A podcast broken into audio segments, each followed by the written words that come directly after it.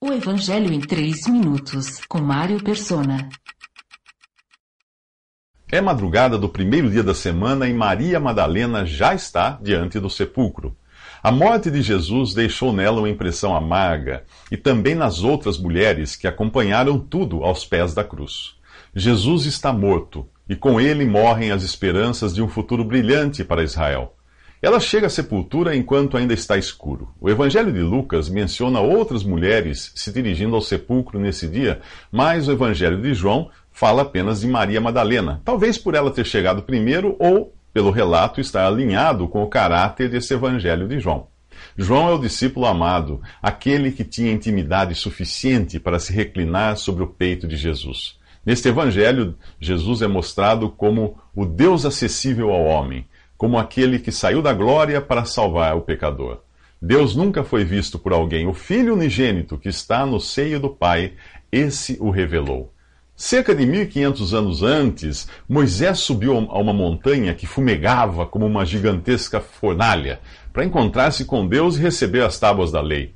Qualquer que tocasse o monte seria fulminado. O chão tremia e uma nuvem espessa descia sobre o lugar.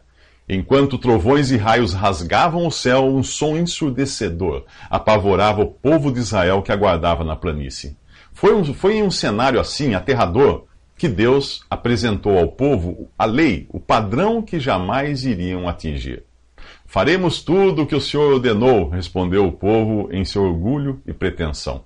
Por cerca de 1500 anos, os judeus fingiram guardar os mandamentos de Deus que só serviam para apontar que eles estavam fora dos padrões divinos. Não que a lei de Deus seja ruim, ela é perfeita. O problema está no homem. Tudo mudou com a vinda de Jesus. A lei foi dada por intermédio de Moisés. A graça e a verdade vieram por intermédio de Jesus Cristo. Graça e verdade são as marcas da atual dispensação.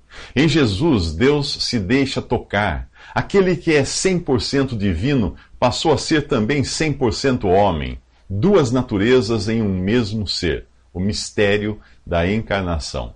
Porém, Maria Madalena ainda não sabe disso. Para ela, Jesus é o Messias prometido, aquele que traria de volta a Israel a glória do reino de Salomão, inaugurando uma era de paz e prosperidade. Mas ele está morto morto em um sepulcro fechado por uma grande pedra e lacrado. Mas espere, a pedra não está no lugar. Alguém violou o sepulcro. Maria sai correndo ao encontro de Pedro e João e dá o alarme. Tiraram o Senhor do sepulcro e não sabemos onde o colocaram. Nos próximos três minutos, conheça o primeiro a crer sem ver. Visite 3minutos.net. Dúvidas? Visite respondi.com.br.